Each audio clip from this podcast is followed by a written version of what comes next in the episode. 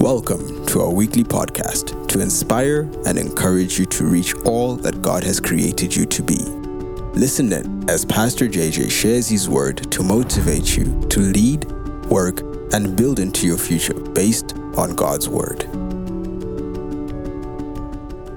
Habits. People are often frustrated with where they find themselves. You see, they struggle to see how they can change their location or where they are right now. But for us to get moving in the right direction, we need to change something, and that can be by changing our habits. You see, my dear friend, you are a result of your habits. A question to you maybe today What habits do you currently have that is not helping you achieving your goal of where you want to be, the person you want to become? Hebrews 10, verse 25 in the Passion Translation says it's so beautiful.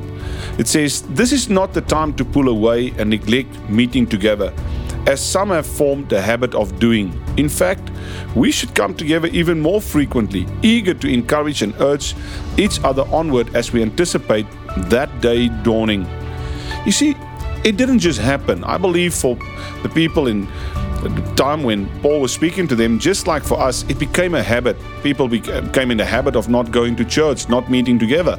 And I've realized that in life, often we can get into the habit of doing things that we don't want to do. And therefore, we have to every now and then sit down and think what habits have crept into my life.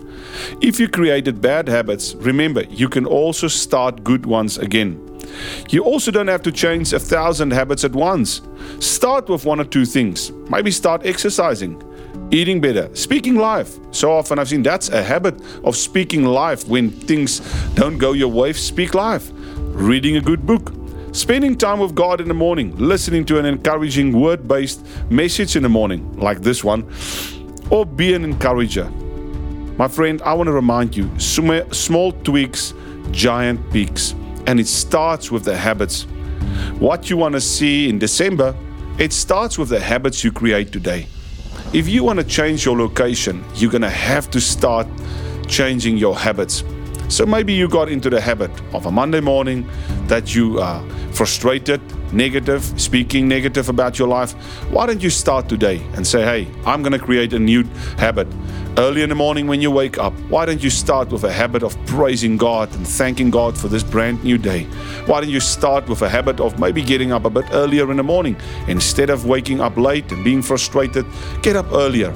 Have a time in the presence of God, pray, praise Him, and I promise you, before long, you're going to see these right habits are going to set you on the right course of life and you're going to change your location.